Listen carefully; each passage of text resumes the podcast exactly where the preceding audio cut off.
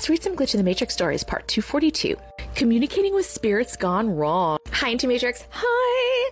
I have a story that's more of a ghost story, but I have been seeing a lot of those on your channel lately, so I thought I would share. This is a long one, so bear with me. Yes, friends, these are not just Glitch in the Matrix stories. As you know, it started off as that, but then it branched out to all different weird, unexplainable stories, so send me whatever you like. When I was 18, my best friend and I moved in together. At the time, we were both really into metaphysical things like crystals, tarot cards, etc. One night, we were reading our tarot, and I felt a presence with us. Can't really explain why, but I just felt it. We both We decided to get our own pendulum and start to ask it questions. For those who don't know, it's a crystal suspended from a string or a train, and you let it freely circle or swing for yes or no answers to questions. We asked it questions like Is there someone here with us? Yes. Are you a woman? Yes. Did you live here? Yes. Are you alone? No. Do you need our help? Yes. After a series of questions, the spirit led us to believe that it was stuck here and needed our help to be freed. What was really crazy is my friend and I both got a very clear mental image of a woman, and as we described her to each other, we both pictured a pale woman with long, curly, dark hair wearing a white dress with long sleeves and was very beautiful. I started to feel uneasy though, and we decided to recalibrate the pendulum, asking to speak only to the divine energy of the universe. It's hard to explain the feeling we both felt then, but it was like visceral anger. I felt like I could hear screaming in my ears and like the energy in the room was trembling and shaking with fury. We asked if the spirit was benevolent. No. We asked if it wanted to hurt us.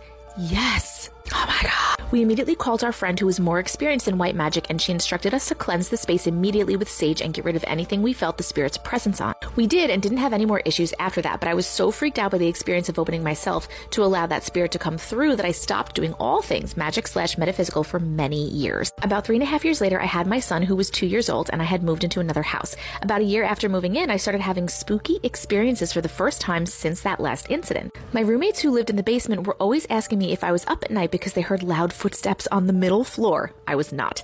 Later, my roommates moved out and I was living in the house by myself with my son. Sometimes I'd hear noises in the night, but weirder than that, some nights my son would hysterically cry if I tried to put him to bed in his bedroom, but not if we laid in my room, even if I stayed in the room with him. I know this is not uncharacteristic of a two year old, but he hadn't had issues with this before. He would also be fixated on one corner of his room and would say he was scared.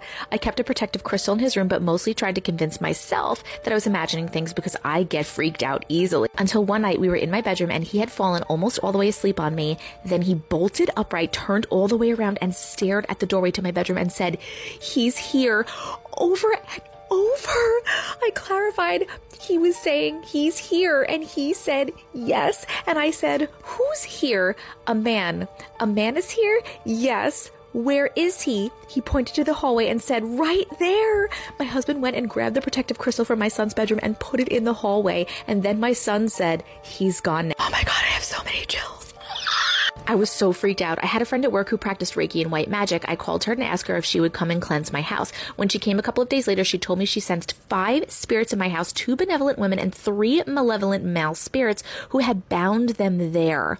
My friend, without ever hearing the story of the prior experience, described the same exact woman, pale, long, curly, dark hair, wearing a white long sleeve dress, and I nearly fell over. She said the source of the spirits was black trunk that I had in my living room. Again, I was shocked because I had brought it from the Goodwill shortly before the first incident with my roommate in Denver. I left it out that week with the garbage and never had any issues since. Moral of the story, cleanse your shit from Goodwill. I was literally just gonna say that. I was gonna say moral of the story, always cleanse your shit, especially if you get it from a fucking thrift shop or from another person or something. Always cleanse, cleanse, cleanse. Oh my god, now I'm sitting here thinking like, is there are things in my house that I haven't cleansed that need to be that need to be cleansed? That's so weird though, right? Because the spirit was like attached to the trunk, and then I guess you like let it through more when you use the pendulum, and then you cleansed and it went away. It went away, you thought, and then for some reason a man came back and and that spirit was in the house in the new house with you.